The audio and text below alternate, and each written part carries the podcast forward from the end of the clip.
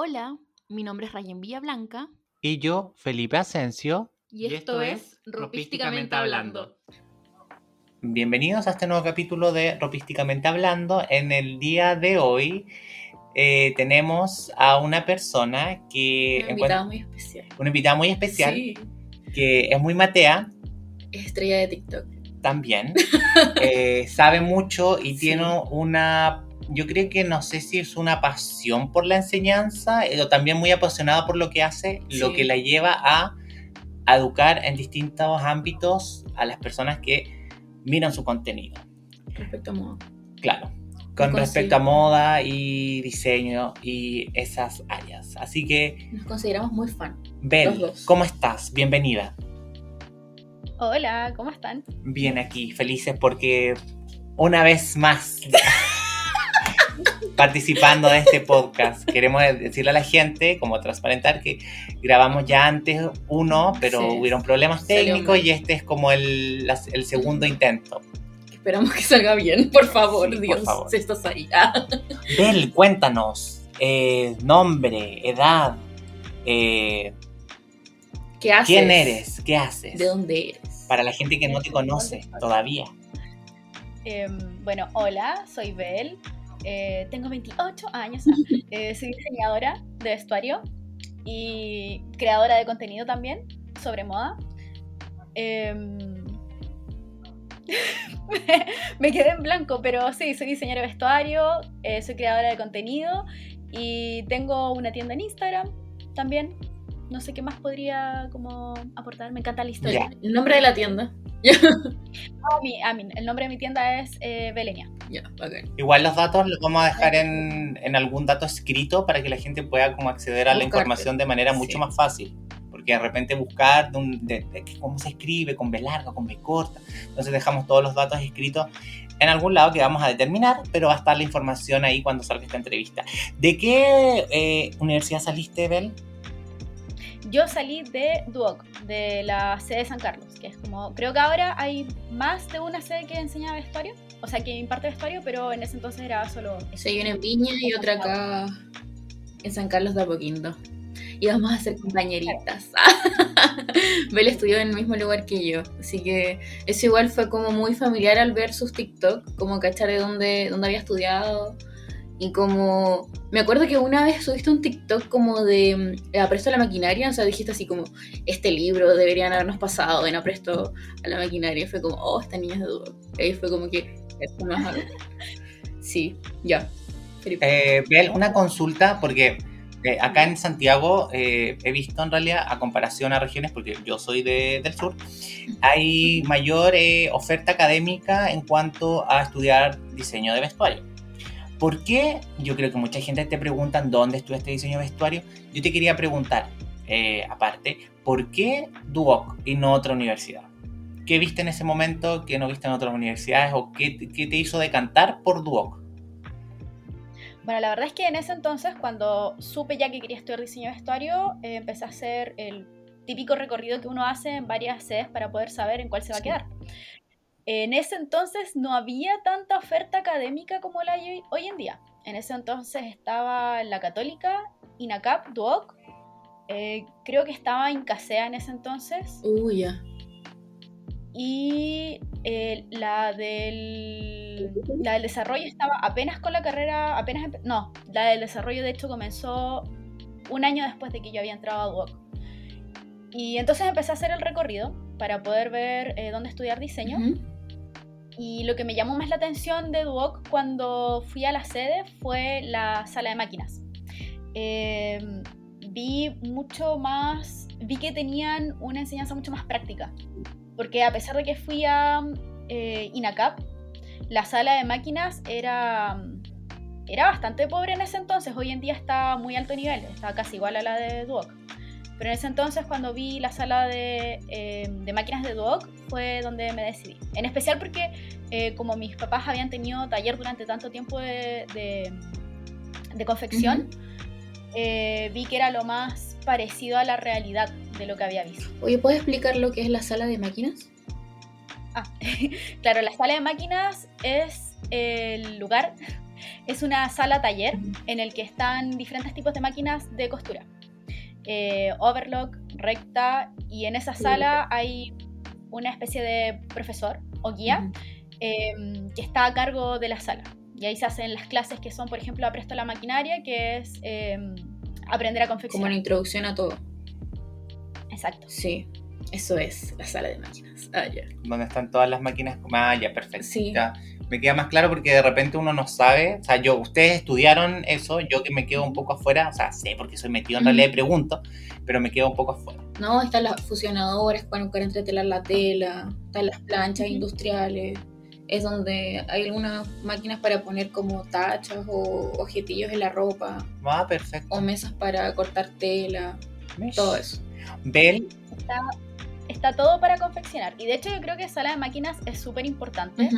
eh, por lo menos en el tiempo en el que, en el que uno estudió, eh, uno después lo ve y siente, yo siento que es súper importante porque es el lugar donde se mezcla toda la carrera de todos los Sí. años. Yo cuando fui a hacer ese mismo recorrido, eh, la, la del Pacífico igual era súper pelada. La de Duoc era la más completa. Así que el otro día fue a arreglar unas máquinas mías eh, un técnico, que era el mismo técnico de Duoc, y de INACAP, y de la televisión, como que tenía muchos pitutos el caballero. Y me dijo que la carrera en INACAP la iban a cerrar. Sí, sí, sí, supe de hecho. Lo que pasa es que eh, INACAP mutó de diseño de vestuario a diseño de modas y cambió mucho el enfoque. Ah, Eh, de técnico, de ser muy práctico y muy técnico, a ser eh, muy teórico. mm. Creo que eso afectó harto. Ah, ya, por eso. No, el caballero no me explicó más allá, pero yo quedé igual impactada porque fue como, oh, ya. una opción menos. Sí, una opción menos de las pocas que hay, ¿cachai? Claro. Y de las incom- opciones incompletas que hay, encuentro. Mm. Así Sí. que, eso. Oye, Bel, una consulta. ¿Cómo nace todo este eh, interés y gusto por el vestuario? Eh, a ver, yo siento que el interés por el vestuario siempre lo tuve muy presente. Eh, como te estaba contando, yo vengo de una familia en la que el rubro del vestuario está desde mucho antes que yo naciera. Eh, mi, mi tía, la tía de mi mamá y mi abuela estudiaron en el, eh, confección en el- la misma escuela. Y si bien mi abuela nunca eh, ejerció en ello, eh, mi tía abuela sí. Y mi mamá por eso se metió desde muy pequeña a lo que hacía mi abuela, pidió que le enseñara y todo lo demás. Y cuando conoció a mi papá, mi papá, toda su familia estaba en el- dentro del rubro. Tenían talleres, tenían eh, relación con textiles, tenían tienda y todo eso. Así que mi mamá se metió poco a poco a eso y luego continuó en eso. Y cuando yo nací ya estaban por completo en eso. Es algo que conozco como de toda la vida. Y siento que el interés estuvo siempre muy presente desde... Desde... eh, ay, De, de muy primera, muy- de muy temprana edad. desde muy temprana edad.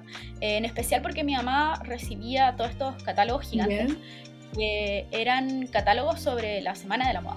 Y entonces ahí mostraban, era una compilación de las colecciones y eran catálogos gigantes. Eh, entonces siempre estuvo muy de la mano como que era un juego para mí, porque ver esos catálogos era como para pasar el tiempo libre cuando me queda, cuando estaba después, cuando me quedaba después del colegio en, en la oficina de diseño o en el taller que va muy de la mano de eso. Y mucho más tarde, eh, ya en la adolescencia, eh, rechacé un poco del vestuario y del diseño, aunque estaba muy, muy interesada y sabía mucho sobre diseñadores y todo lo demás, eh, lo rechacé como opción, porque no estaba segura de que fuera eso lo que realmente me interesara. Ya. Eh, en ese entonces me interesaba mucho más eh, historia y sociedad. Eh, entonces eh, fue en tercero medio, si no me equivoco, o cuarto medio, fue ter- entre tercero y cuarto, que cuando cerró la feria del disco, Uf, eh, ah, muchos años, hicieron una mega liquidación de libros y obvio que yo fui a carroñar y cuando fui a carroñar encontré los libros de Pia Montalva Oh, que me llamaron mucho la atención. El primer libro de Pia Montalva, que era Morir un poco. ya. Y entonces lo vi y dije como, oh, qué interesante, moda y sociedad en Chile. Y era como desde los 50 hasta los 80 más o menos. O sea, en realidad abarca menos, pero como que empieza y termina en esa época más o menos. Y mm, claro, leí el libro Ujú. y quedé completamente enamorada de la sociología y la historia de la moda. Y es entonces cuando decido que lo que quiero estudiar es vestuario. Eh, ilusa yo pensando que en realidad iba a estudiar historia y sociología de la moda, cuando en realidad eso era como un ramo. Sí. Qué triste que haya sido un ramo. Yo creo que era mi ramo Sí. favorito. Sí, sí, es verdad. ¿Quién te hizo ese ramo? Eh, historia lo hizo, me lo hizo la Nicoleta. Ah, no, no sé quién era. No alcanzo a conocerla. Bueno. ¿Qué año entraste? yo entré en 2016. Ah, yo salí en 2016. Ah, entonces no nos to- jamás nos topamos, yo creo. Tú estás O sea, no, el, el 2016 fue mi último año. Ah, y como que el último año uno casi ni va, pues, entonces como... no. Sí. Oye, Ray, eh, Ray, nada que ver. Oye, estoy, pero, oye, Bel, una consulta. O sea, a mí me hace harto sentido cuando me estás explicando ahora y me contabas que eh, el tema de en algún momento te gustó mucho porque estabas como involucrada en todo el tema por el tema de tu familia, que siempre estuvo involucrado en el tema del vestuario, textiles, confección y todo el tema. Y después, más grande, rechazaste un poco todo este tema del vestuario porque querías tal vez otros horizontes. Y eh, con el tema de historia y sociedad. Pero yo creo que mucho del contenido eh, que haces eh, en TikTok o en Instagram tiene como ese sello particular tuyo que es de enseñar también, o sea, desde tu, desde tu vereda, enseñar y educar a la gente sobre el vestuario, porque yo creo que hay muchas como concepciones como erróneas sobre el vestuario, como cuáles son, crees tú, como las más comunes que te has dado cuenta por las preguntas que te hace la gente a través de tus redes sociales.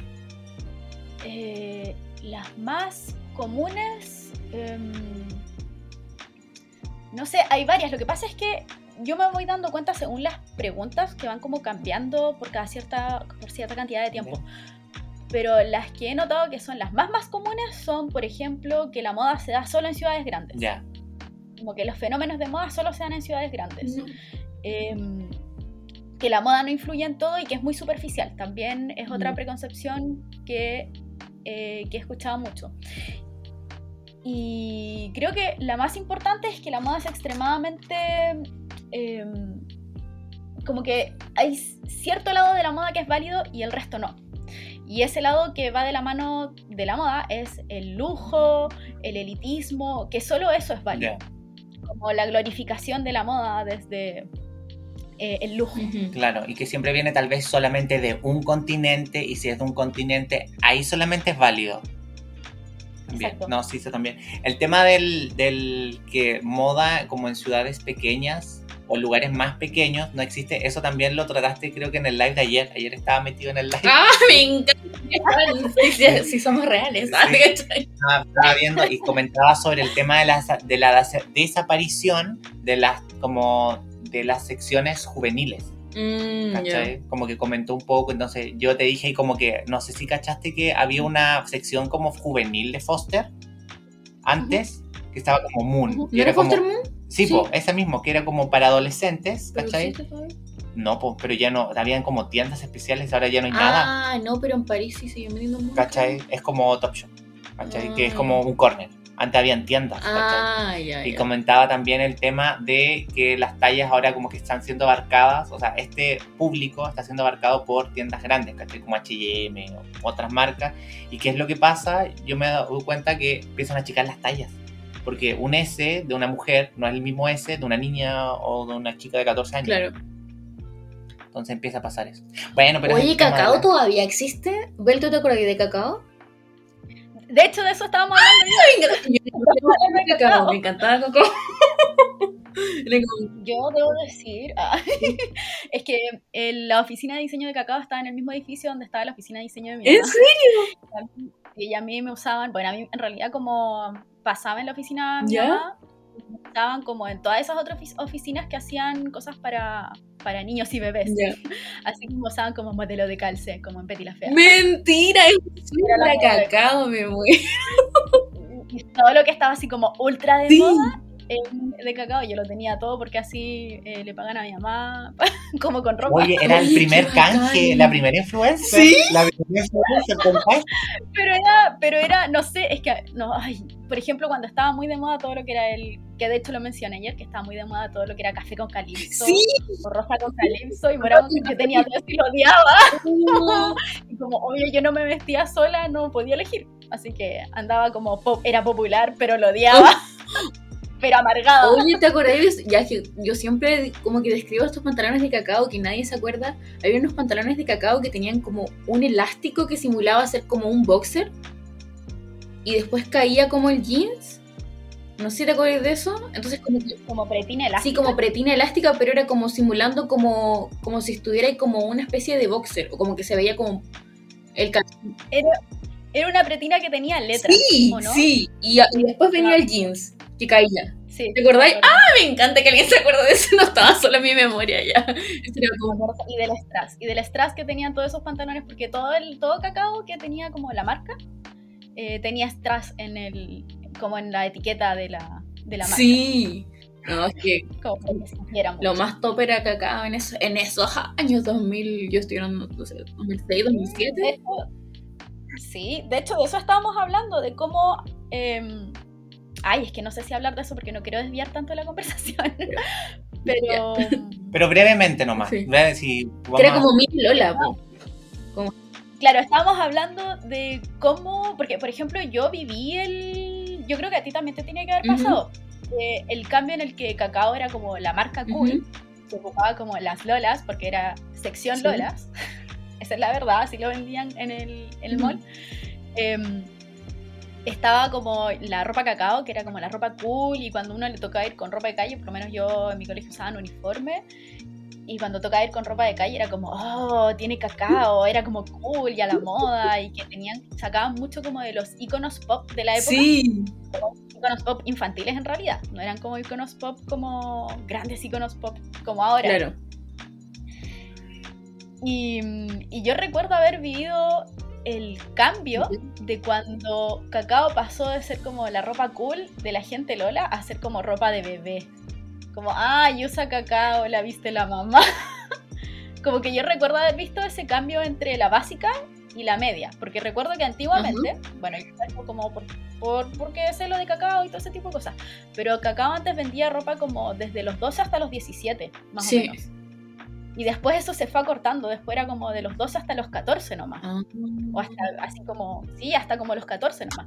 Y después de eso, la gente que venía como de los 16 a 17, por lo menos en mi generación, que fue como tiempo después, eh, ya no usabas cacao. No, pues.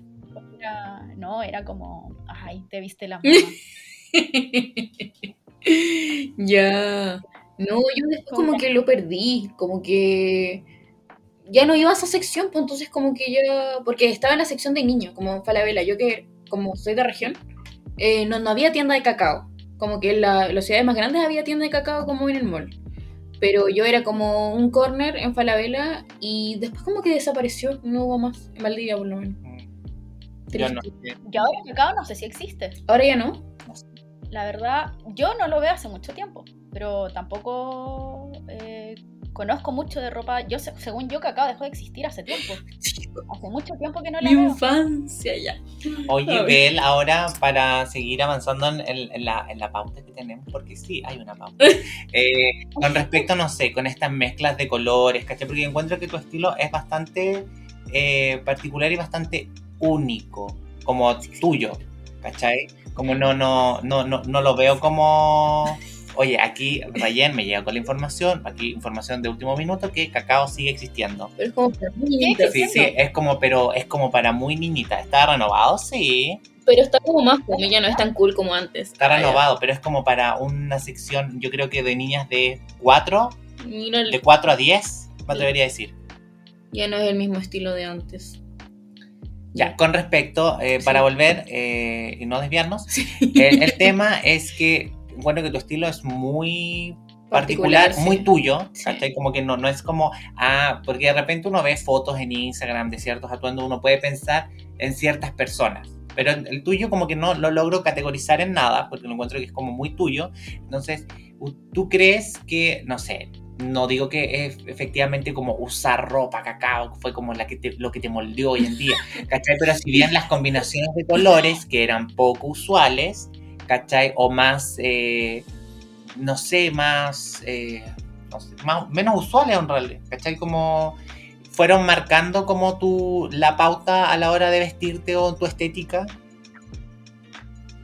Eh, yo creo que en realidad fue la libertad que me dio mi mamá, porque dejaba que me pusiera absolutamente todo lo que quisiera. De hecho, eh, la culpo por haberme dejado hacer el ridículo muchas veces. Em, así que yo creo que tiene que ver por ese lado. Em, como con, no sé si conoces como el término de la intertextualización en el vestuario. Ay, no. Uno en realidad, uno en realidad se, supone que el estilo se va forjando eh, de todo lo que uno va consumiendo en la vida. Y entonces uno va desechando lo que no le sirve con el tiempo y va guardando eh, ciertas como, em, como símbolos que, que sacó de algunos referentes en algún momento. Y yo siento que va un poco de la mano con eso. Sí, como de, no sé, a ver, eh, em, como el que en algún momento me gustaran mucho las antigüedades y la ropa vintage, pero antes de eso me gustaban mucho los monos chinos y cosas por el estilo. Así que puede que tenga como una mezcla de todo eso. Eso se va después mezclando porque, o sea, no conocía como el concepto en realidad, pero siempre tenía la idea o he ido como pensando o trabajando en la idea que el estilo no, porque me pasa ahora y me destruye mucho el alma que gente joven, ¿cachai? Como, no estoy hablando de gente joven, como más joven que yo, ¿cachai? Como de 22, 23 años o adolescentes, quieren tener como sumar uno más uno igual a dos y estilo al tiro, instantáneo y ser como cool y tener onda. Y es como, tienen que tener una etapa donde se vean raros, donde se vean feos, donde quieren experimentar cosas, ¿cachai? Como que el estilo no viene solamente de cosas lindas, que uno ve en redes o en revistas. Tiene, viene también de películas, de musicales, de libros, de, de vivencias, de una tela que te gustaba, que estabas obsesionado a los cuatro años porque viste que no sé qué cosa, o un personaje secundario que salió en una película. Uno de esos va agarrando referentes. Entonces me estresa de repente que como esta generación del instantáneo, Que también soy un poco parte también, pues si tampoco soy de, uh, no tengo 30, 40 años, ¿cachai? Todavía, ¿cachai? Eh, sí, yo creo que igual se diferencia un poco porque yo por lo menos siento que, no sé si a ustedes les pasa, pero yo por lo menos por la edad que tengo no alcancé a convivir mucho tiempo con las redes sociales. Para mí las redes sociales llegaron muy tarde. Entonces toda esa construcción que creo que va dentro de la búsqueda que es mayor parte en la adolescencia, y la adolescencia dura harto, aunque uno cree que eso termina, no se termina a los 18, dura harto, eh, siento que toda esa parte no fue construida a través de como de la instantaneidad que, que existe hoy en día. Que, Por lo menos, no, durante ese tiempo no conocía influencers. Sí, también. Porque yo empecé como tuve Facebook a los 15, 16 que eso fue como entre los 14 entre los 14 y es que tenemos esa diferencia de edad ah, yo tengo 28 tú tenías 24 yo fui el 2007 tuve Facebook. 24 ¿cachai? yo el 2007 estaba en primero ah, en primero medio. Sí.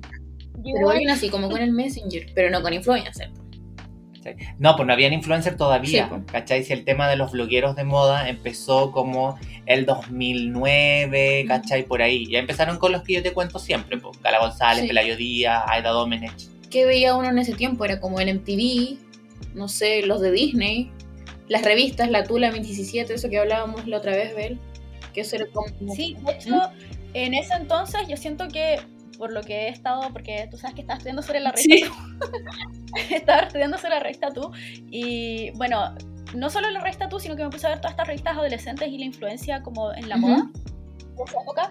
Y claro, en ese entonces la influencia venía directamente de revistas, las mismas revistas hacían los looks que estaban de moda durante la temporada, eh, mostraban los conjuntos y todo eso. De hecho, la primera vez que recuerdo haber visto, porque yo siempre estuve como muy relacionada como a como a los blogs de moda y ese tipo de cosas porque tendía a seguir mucho. Pero cuando realmente es fuerte todo esto y estalla de verdad es como el 2013 cuando empezamos a tener guías para vestirnos a través del internet. Si bien antes había gente que se mostraba eh, cómo se vestía y tenía como estilo de vida, todo el estilo de vida, em, a uno no le influenciaba directamente porque no tenían como la guía. Como para poder ver cómo vestirte. Sí, y yo antes de eso, de que me tomaba igual como de Tumblr, como había en Eat Girl, que eran como la Alexa Chang, O más atrás, no sé, ver como algunos looks de Audrey Hepburn, ¿cachai? Entonces, pero claro, y de hecho todas las influencers que, que como que me gusta su estilo, sigo, empezaron en eso ese año que tú, que tú dijiste, pues 2013, 2012, y ahora ya son brígidas, ya. Sí, le pasaron, ¿te acordáis de una página que se llamaba lookbook.nu?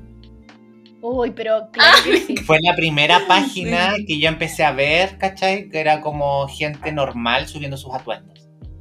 Sí, es que esa página fue revolucionaria, porque yo me acuerdo que uno entraba y podías ver qué era cada cosa que estaban vistiendo. Yo creo que esa página fue lo más importante para poder construir como el...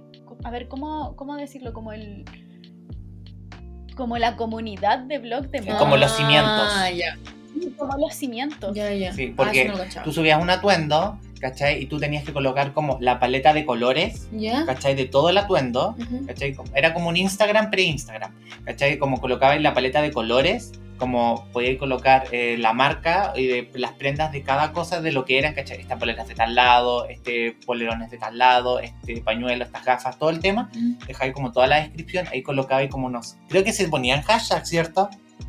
Sí, se ponían hashtag y siento que una de las cosas más importantes que yo ahora las pienso y es algo que si no me lo dicen no lo hubiese pensado en mucho tiempo, es que era, en cierta forma tenía una, una con- conceptualización porque tenían títulos las fotos, Mm.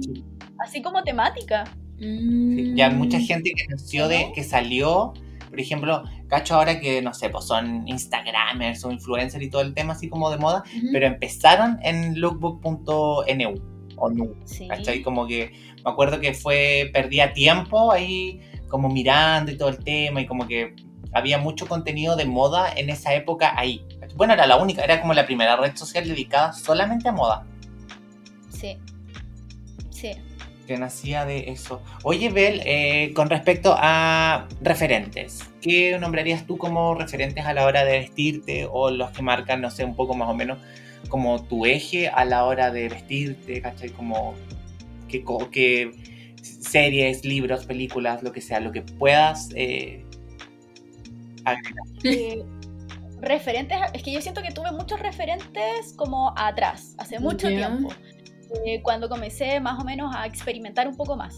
Pero siento que hoy en día no podría identificar referentes porque uso lo que uso lo que me guste ya, pero trato de tener de hecho hoy en día menor cantidad de referentes y los referentes que tengo son como por ejemplo, tienen que ver mucho con, con las películas que vi durante la semana o la música que estoy escuchando en el momento, algo por el estilo.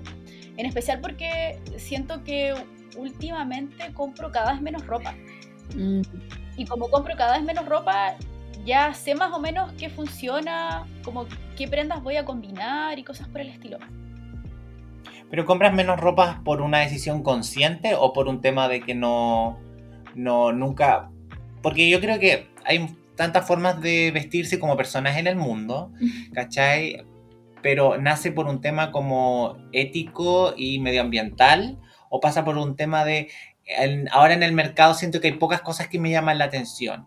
O las cosas que hay no las encuentro en el mercado tradicional, sino que lo, lo pillo más en antigüedades, en ferias, en otros lados y no consumo tanto. O es una mezcla de ambas, no sé.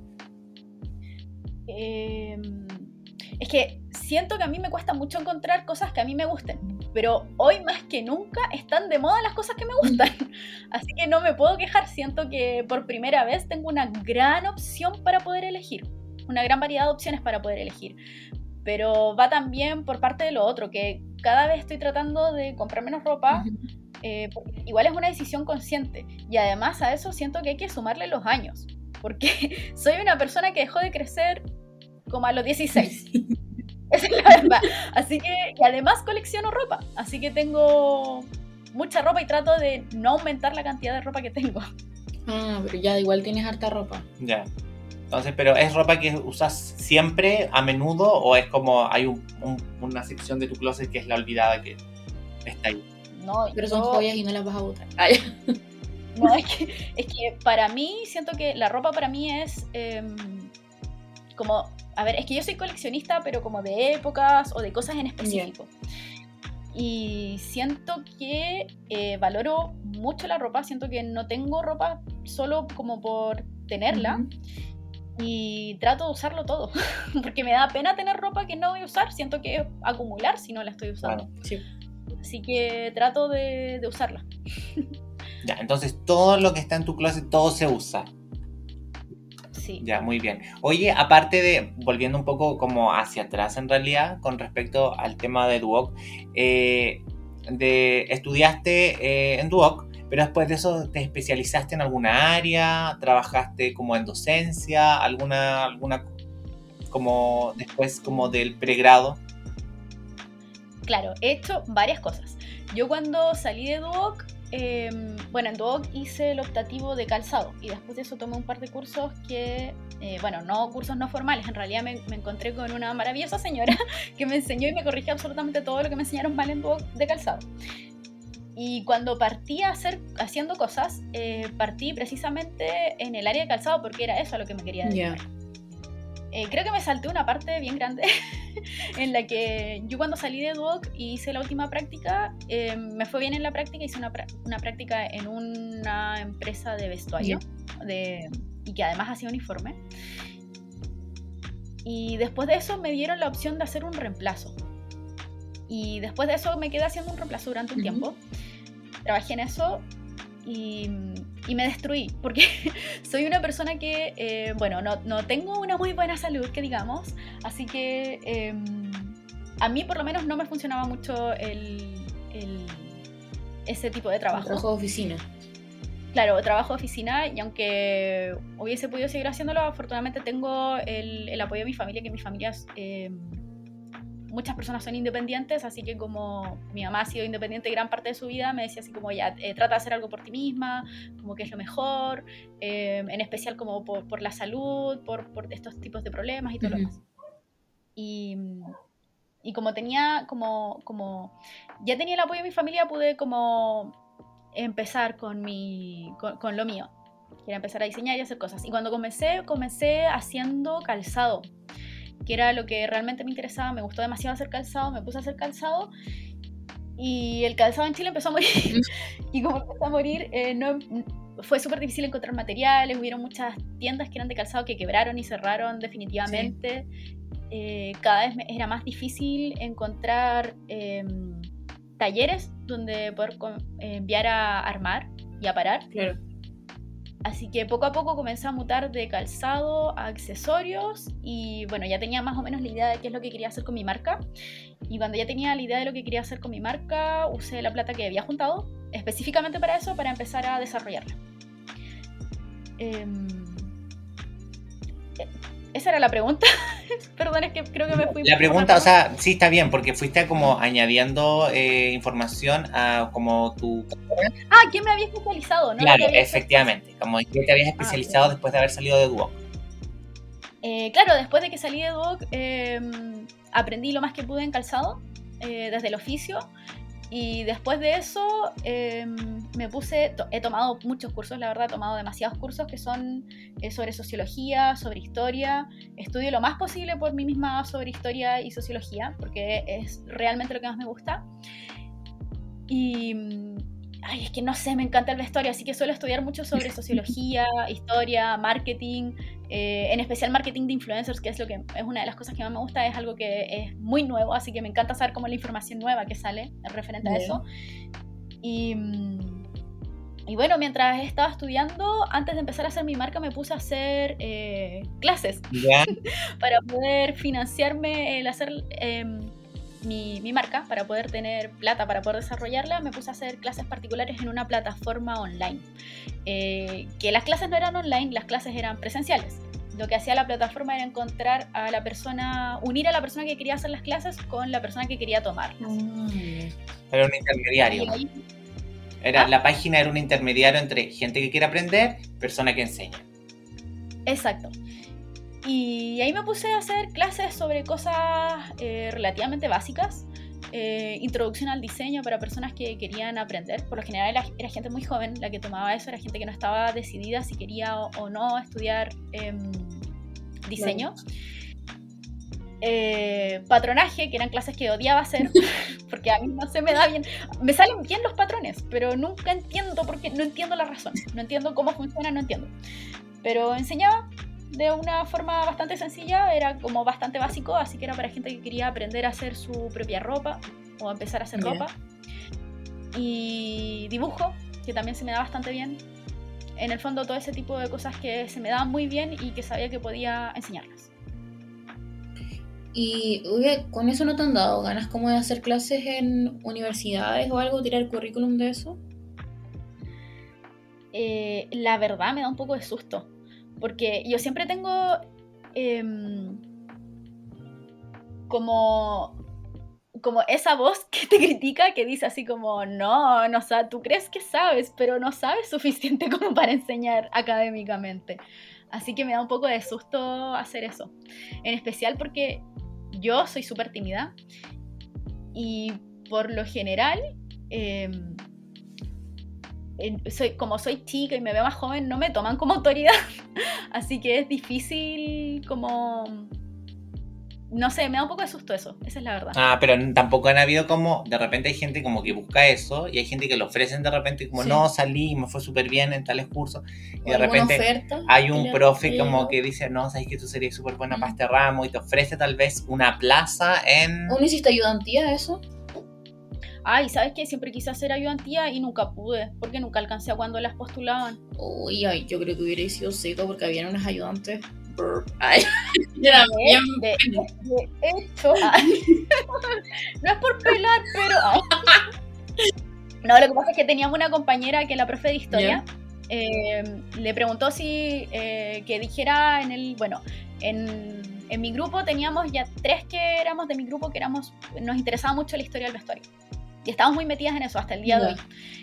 Y la profesora habló con una de mis compañeras y le dijo así como, oye, eh, pregunta en, como en la, en la sección o en la, en la, generación si alguien quiere hacer ayudantías. Y esta persona no preguntó y se quedó con el puesto. y supimos después porque la profe dijo así como, ay, estoy muy enojada porque ninguna de ustedes quiso como postular a la cosa de ayudantía y eso, que siempre decían que, que querían estar involucradas en eso. Nosotros así como, ¿cuándo? ¡Qué rabia! tarde, tardísimo supimos. No, qué lata. Sí. Esa competencia malsana, esa competencia malsana, como que hay que nos van a quitar las cosas, hay suficientemente cosas buenas para todo en el mundo. Que, que rabia esa gente. En fin. Oye, con respecto a tu marca, que es eh, Belenia. Belenia. Eh, siempre tuviste como este ganas de emprender y todo el tema, y aparte que tenías como la experiencia cercana de tu familia, de tu mamá, y de ser independiente, porque encontrabas que el trabajo como administrativo o de oficina eh, un poco destruye el alma, lo cual es verdad. Y la salud también la empeora, también, también es verdad. Eh, eh, ¿Cómo nació Belenia en sus principios y en qué ha mutado? ¿cachai? Como partió como de accesorios y después fue incorporando como indumentaria o siempre nació como indumentaria? ¿Qué referentes tienes para esta marca Belenia? Eh, ¿De dónde tomas o cómo, cómo fue todo eso? A ver, Belenia nace en mi tercer año de la carrera. Eh, como idea, no, no como nada, nada eh, como oficial, era una idea. Ella sabía más o menos qué era lo que quería hacer, cómo, que quería, cómo quería hacer una marca si tuviera una marca. Eh, no lo veía cercano porque pensé, bueno, voy a trabajar muchos años y después cuando tenga plata voy a hacer, voy a hacer mi marca. Em, y, ahí tenía la idea, pero no tenía nombre, no tenía nada. Y tenía una compañera eh, que eh, bueno, hablábamos mucho de cine con esta compañera y siempre eh, compartíamos sobre dirección de arte y todo este tipo de cosas.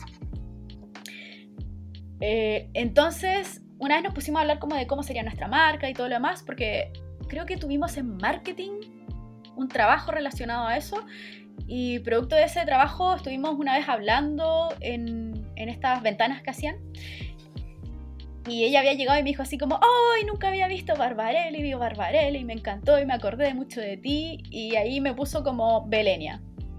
Como por. porque era como futurista y todo. lo Ya. demás.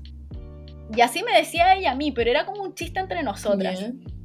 Porque cuando salía con cosas como, ay, como futuristas, como retrofuturistas, me decía, ay, ella, la Belenia. y me di- después de un tiempo, me, como quedó, dijo como ya, si cuando tengas una marca se va a llamar Belenia, ¿verdad? Me decía ella. Y al final entre mi grupo de amigas quedó como que, quedó canon que iba a ser así.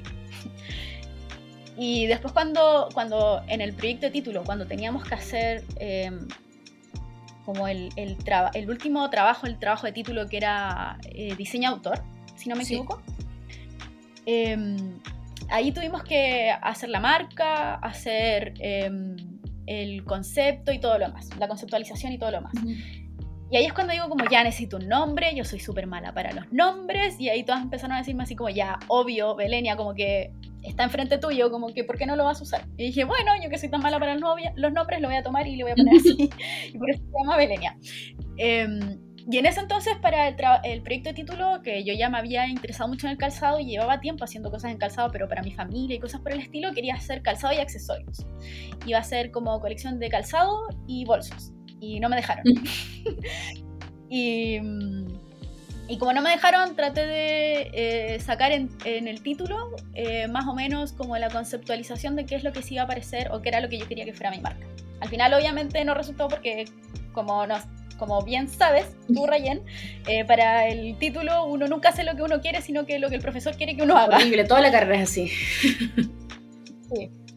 Bueno, a mí me tocó más en título, la verdad es que eh, hubieron, no sé, a mí por lo menos en infantil lo pasé así como lo máximo. Infantil fue lo máximo. Pero en título fue así como, "Ah, no puedo hacer nada de lo que yo quiero. Sí, es triste eso. Pero ¿por qué pasa eso? Porque los profes como que quieren como que salga la como el nuevo éxito comercial de Duoc o como ¿Qué, qué, qué es lo por qué son tan como aprensivos tal vez con eso. A mí personalmente lo que me pasaba era que lo que a mí me gustaba de diseño no era considerado como, Rentable. como bueno en diseño. No sé si rentable, pero bueno, no era como una estética que estuviera como, como popular Claro. para que los profes lo entendieran y dijeran, ah, sí, puede funcionar. Yo- Además que siento que hay muchos profesores que ven el diseño como solo una cosa, que no sé si te habrás dado cuenta, si te darás cuenta, pero uno cuando ve diseño nacional en Chile, diseño autor, todo se parece Sí, mucho. igual. Sí, y eso es porque es más o menos lo que consideran los profesores que es diseño. Sí, no, igual pasa mucho de fa- favoritismos en, en Vogue, yo encuentro. Por ejemplo, mis, o incluso profes como medias misóginos. Eh, Como que solamente querían a los hombres, eran como dos, por lo menos en mi generación.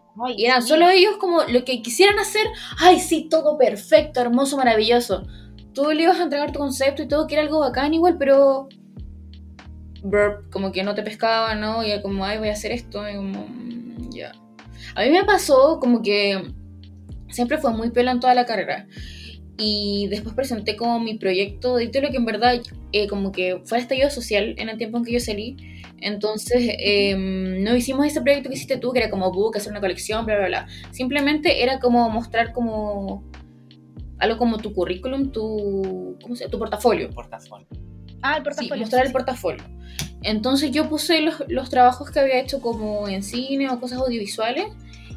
Y ahí recién pescaron mis cosas. Era como, ¡Oh, no sé qué. Mi alumno va a salir los créditos de un cine, no sé qué.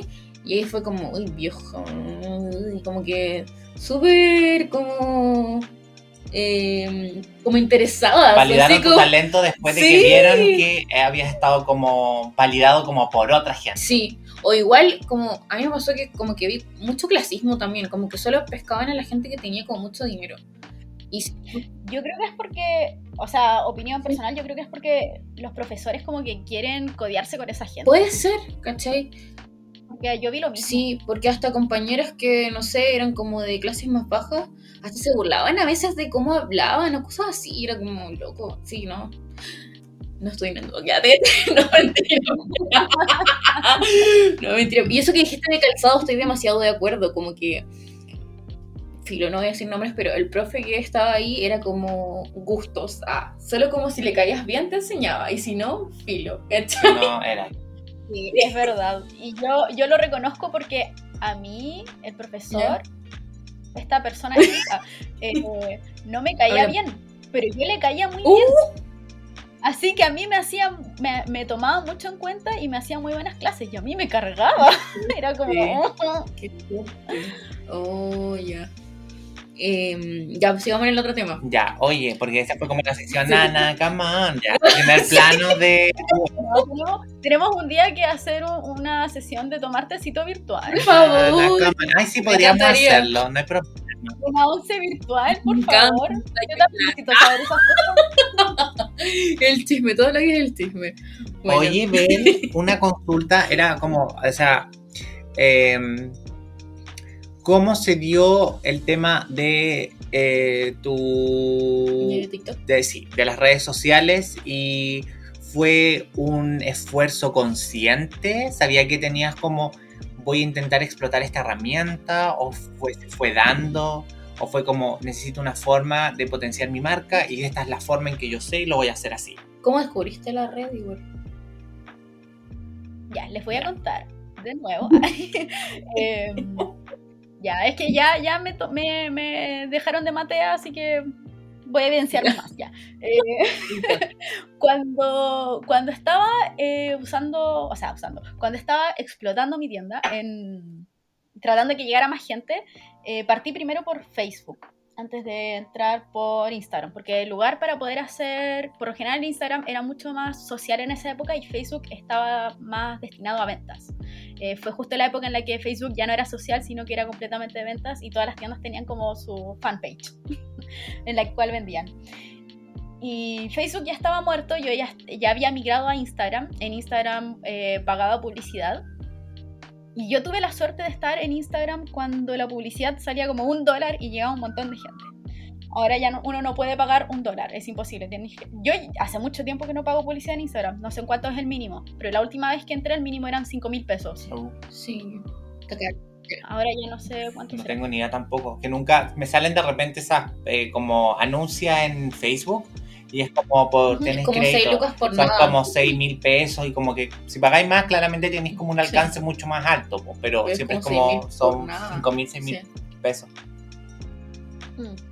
Claro, entonces era como el mínimo en el que, y eso fue hace como dos años, y eso alcanzaba ya muy poca gente, porque ya todo el mundo estaba usando eh, Instagram para publicitar, y como ya todo el mundo estaba usando Instagram para- para publicitar, era más difícil que vieran tus cosas. Antes cuando había menos publicidad en Instagram, era más fácil que la gente pudiera llegar a ti. Y dije, bueno, ya, si Instagram está ya está chacreado, en algún momento le va a pasar lo mismo que a Facebook, tengo que encontrar lo que le vaya a quitar el puesto a Instagram, que fue lo que hizo Instagram con Facebook. Dije, ya tengo que buscar como lo que le va a quitar el puesto. Y yo me puse a investigar, me puse a ver qué hacer y llegué a la red social TikTok. Y en TikTok eh, decían que era- había muy pocos eh, usuarios, o sea, no muy, muy pocos usuarios, habían bastantes usuarios, pero era menor que Instagram y menor que Facebook, pero que estaban sumando muchos eh, seguidores, exponencialmente. Y se veía que tenía iba a tener un muy buen futuro. A eso, yo no me acuerdo cómo llegué a eso, pero lo encontré. Y dije como, ah, ya, le voy a dar una oportunidad, lo voy a intentar, eh, voy a entrar. Entonces entré a TikTok y efectivamente había muy poca gente. La gente que había eran, era público adolescente. Era casi en su mayoría público adolescente. Y ahí dije, ya, voy a entrar, voy a ver qué hacer con esto. Y yo lo, lo tomé completamente destinado a TikTok para hacer cosas de mi tienda. Em, pero TikTok no es como Instagram. En TikTok tienes que tener un contenido. No puedes simplemente como grabar las cosas y ponerle un precio. O no sé, mostrar el vestuario. No, no puedes hacer solo eso porque si no, no no llama mucho la atención. Y me puse a hacer como eh, pequeños eh, video, no, estudio blog, que ahí de hecho fue con eso con lo que partí TikTok, haciendo estudio blog en, en TikTok, que es otro contenido que a mí me gustaba mucho que estaba en YouTube, pero que en TikTok no lo había visto. Entonces dije, voy a ver si puedo hacer como estudio blog, pero en pequeños formatos, porque eh, YouTube de hecho es, eh, sirve mucho para, para, hacer lo mismo que yo quería hacer, pero es demasiado trabajo y yo no sabía editar, no tenía como un buen equipo para estar grabando y todo eso, y si no tienes buena calidad en YouTube, en realidad no vas a llegar a mucha gente. Y dije, bueno, voy a ver si puedo hacer los estudio blog, pero en TikTok, mostrando pequeñas cosas que hago en la tienda y todo lo más. Y ahí es cuando empezó a llegar mucha gente, eh, porque de verdad que todo esto fue, fue bien calculado la forma en la que llegué a TikTok.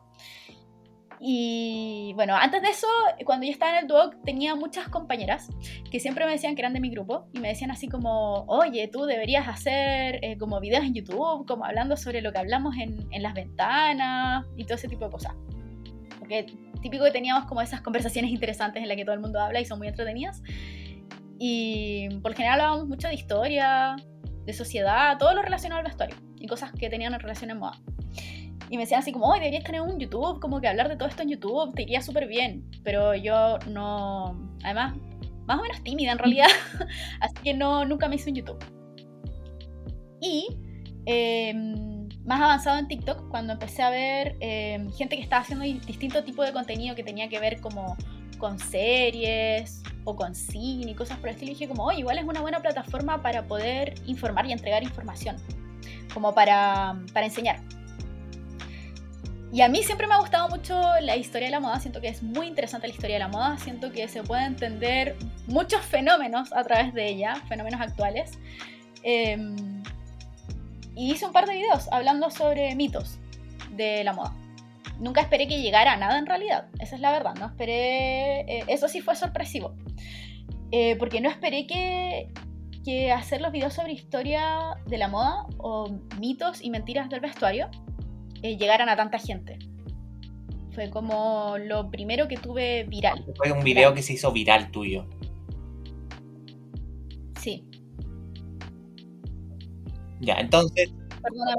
Partiste con el tema de empezaste a hacer videos porque querías como TikTok, te diste cuenta que el lenguaje de TikTok era muy distinto al otro lenguaje de las otras redes sociales y no podías llegar y subir contenido suelto, por decirlo así.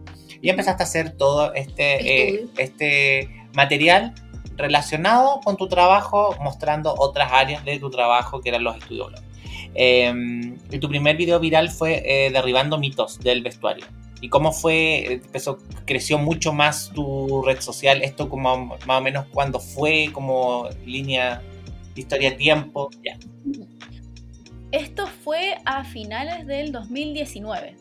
No, fue como en como en octubre, como en septiembre del 2019. Eh, en septiembre del 2019 me hago el TikTok, pasa como un par de semanas.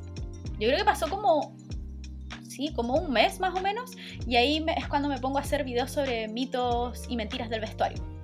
Cuando me pongo a hacer mitos de... Eh, en los videos de mitos e historia del vestuario, que fue uno en el que eh, metí varios, porque yo dije, bueno, en realidad esto es como un formato muy corto, así que hice como cinco más o menos, como cinco temáticas en un video. Y nada, lo subí y, y ahí se como que explotó. y empecé a recibir mucha, empecé a recibir sugerencias dentro de los mismos comentarios, que hiciera más de esos videos o que o mucha gente que me trataba de mentirosa. y dentro de esos mismos comentarios me ayudaban a hacer nuevos temas sobre eso mismo.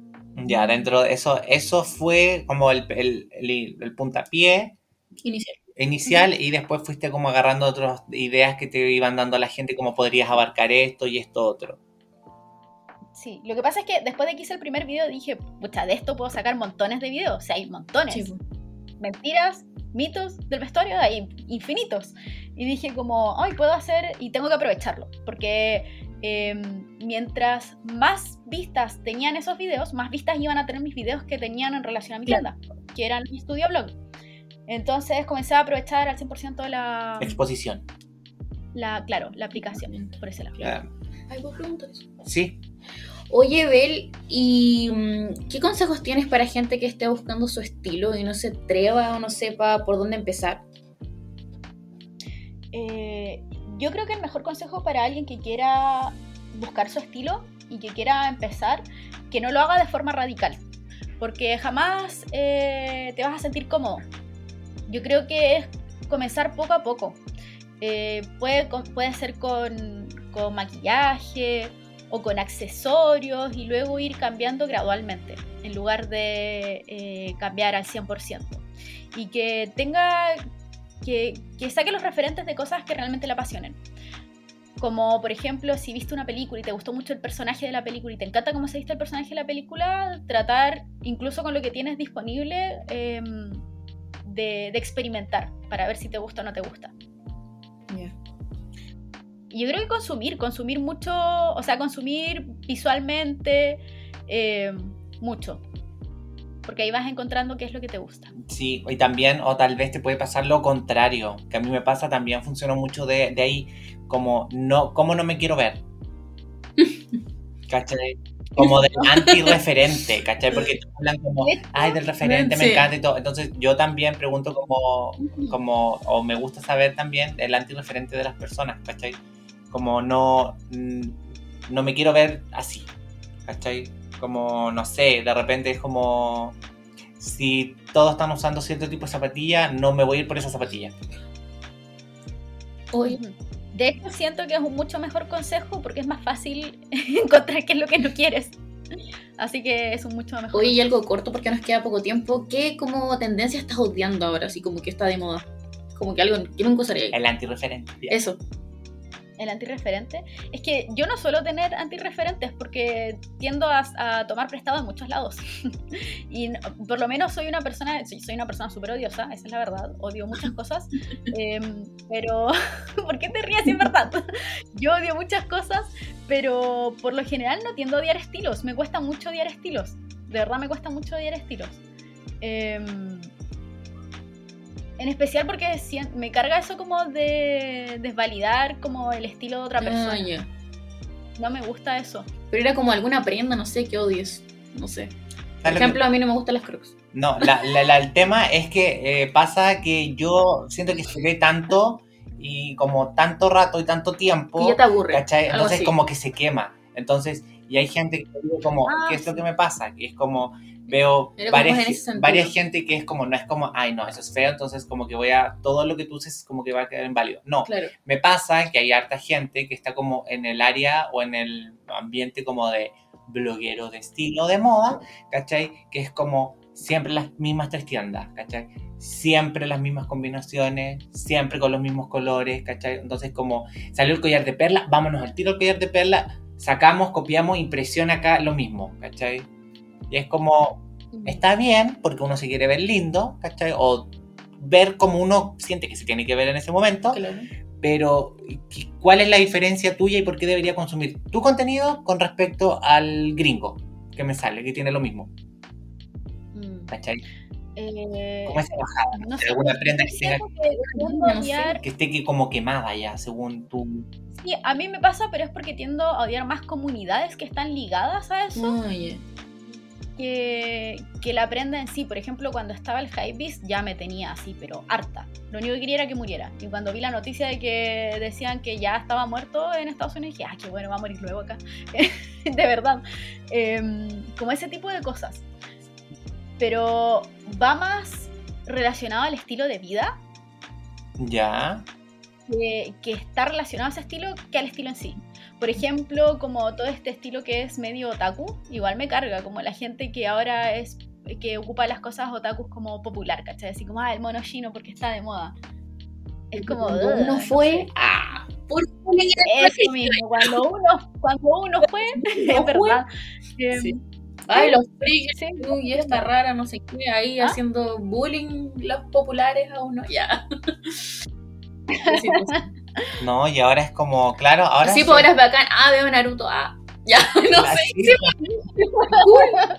Pero antes no, chicos. Ah, antes a uno le hacían la vida imposible porque se gustaba. ninguno, ninguno, estuve- ninguno de ustedes anduvo con orejitas de gato, así que no me vengan a decir cuestiones. Yo sí, No, yo estoy hablando de la gente, no de no, ustedes. No fue, no fue pero directo, lo confieso aquí y ahora y anduve con oreja de gato, anduve con cascabel en el cuello, chicos, Ya, con yo- estos gorros de mono. No, yo no tengo nada. Mira, Ya, yo, lo único que me pasaba. ya. yo peor, te cuento algo, yo traficaba esas cosas en el colegio. Me mandaron a llamar a mi papá porque pensaron que vendía droga. En el traficaba bandanas de Naruto. No, Era como la compañera que vendía los cuchuflí, pero con bandanas de Naruto. otaku. Sí. Yo todavía tengo las orejas de gato guardadas y el cascabel. Ah, yo no las tengo, me da pena no tenerlas, porque ahora como que las deseo. Como, aunque sea para el cringe, como para la foto, para el recuerdo, como que me gustaría tenerlo. Ya, pasemos Oye, la trivia. Bel, para, para terminar, vamos a hacer la trivia rápida. Que yo creo que. Ah, no para esto. Eh, para- rápida, respuestas cortas. Respuestas cortas, vamos, mira, vamos a, Gano, pierde. Ah, ya, vamos cronómetro. Lo ya. coloqué de nuevo abajo para que la gente, para que, o sea, para que tú como que tengas más frescas porque están todas muy mezcladas la, en, el, en el documento. En el footnotes, si lo puedes ver. ¿Dónde se ve? no sé. ¿Ah? Está, el- está la pestaña de chat y está la pestaña de footnotes. ¿O no te sale? ¿O no te sale eso? Acabo de escribir algo en algún lado y solo me aparece. Ah, ya, no, en el, mira, está la pestaña de chat y al ladito está footnotes, pincha ahí y ahí está como lo que te he puesto. No, Ah, voy a si no, pero no Voy a copiar y pegarlo ahí. a mí no me No. Ahí no, te, no te preocupes. Ahí está. Ahí está. Ah, ya. Ahí voy a colocar. Entonces, ya empezamos con la sección de trivia rápida, que es, eh, es una pregunta sí. y la persona tiene que dar la primera cosa que se le venga a la mente con respecto a esa pregunta. Sí. Entonces, empiezo yo. Recomiendo un anime. Eh, Gokin Me Monogatari encanta. es mi favorito, perdón. Época favorita en vestuario. Eh, años 20 y años 60. Recomiendo una canción. No escucho música. Ya, Recomiendo una intro de anime, ya no sé.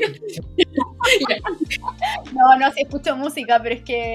eh, Ay, es que me carga eso, porque no, no se me viene nada a la mente. ya, entonces, Ya, ya, filo. Libro de modo favorito. Eh, libro de moda favorito. Eh, eh, Ya, po. perdón, perdón, perdón, es que me, qued- me quedé en blanco. Eh, cualquiera de Valerie Steel. Ya. un lugar bacán para comer que recomiendes. Pucha, ya sí, voy a quedar de mal. Eh, en mi casa. No, si esto da lo mismo, si es. Alguien que admires en moda. Alguien que admire en moda. eh, ya voy a, voy a reciclar mis respuestas. Eh, me gusta mucho Colina Estrada. Me encanta. Ya. Ya, algo tuyo que la gente encuentre raro. Algo mío que la gente encuentre raro. Yo creo que la gente siempre me encuentra raro cuando me conoce y después se da cuenta que no lo soy. Ya. Perfecto. O que me encuentran muy como matea, como que estudio de más. Ay, ¿qué les importa? Es- Ay, no, ¿qué en, la, en vida no se puede ser lo suficientemente eh, instruido. ¿Y qué me importa a mí? Es lo mismo que digo yo, ¿viste? Sí, hay que estudiar por siempre ya. Una prenda básica esencial para ti. Em, ahora mismo, em, accesorios amarillos. Me encanta. ¡Y ganó! ¿Qué ganó? No, No, lo sé, no lo sé qué ganó, pero ya. pero ganaste. Pero ganaste, Vela. Ya, Bel. Mira, muchas gracias Sí. por eh, el tiempo, eh, la disposición. Por hacer estos dos veces. Sí, por hacer esto dos veces, porque sí, se ha hecho dos veces esto. Perdón. Tuve más come ahora, pero lo intenté. Pero no, sí, Traté de acordarme de todo lo que dije. Sí, No, sí, el- todo bueno. Probablemente tal vez el, bueno, el otro, el otro capítulo salga como un apócrifo, como escúchenlo bajo su propia responsabilidad porque se escucha mal, no sé. Pero Invoca, invoca al demonio. Se escuchan como, como sí, chirridos, se escuchan robot y chirridos, se escucha Uh. Son los aliens. Entonces eso, te queremos agradecer de verdad por la buena onda, la disposición, el tiempo, porque sé que Por es enseñarnos una, igual. también por enseñarnos, porque es una hora de tu tiempo que podrías estar usando para renderizar ese trabajo que estás haciendo. Que Para Belenia. Claro. Ah, Entonces eso, muchas gracias. muchas, muchas gracias. No, gracias a ustedes. Gracias por invitarme. Lo pasé muy bien. De nuevo. Estés muy bien. Un Ya. abracito. Cuídate mucho. Y cuídense. Igualmente, cuídense. Chao. Chao. Hola, mi nombre es Rayen Villablanca. Y yo, Felipe Asensio. Y esto fue Ropísticamente Hablando.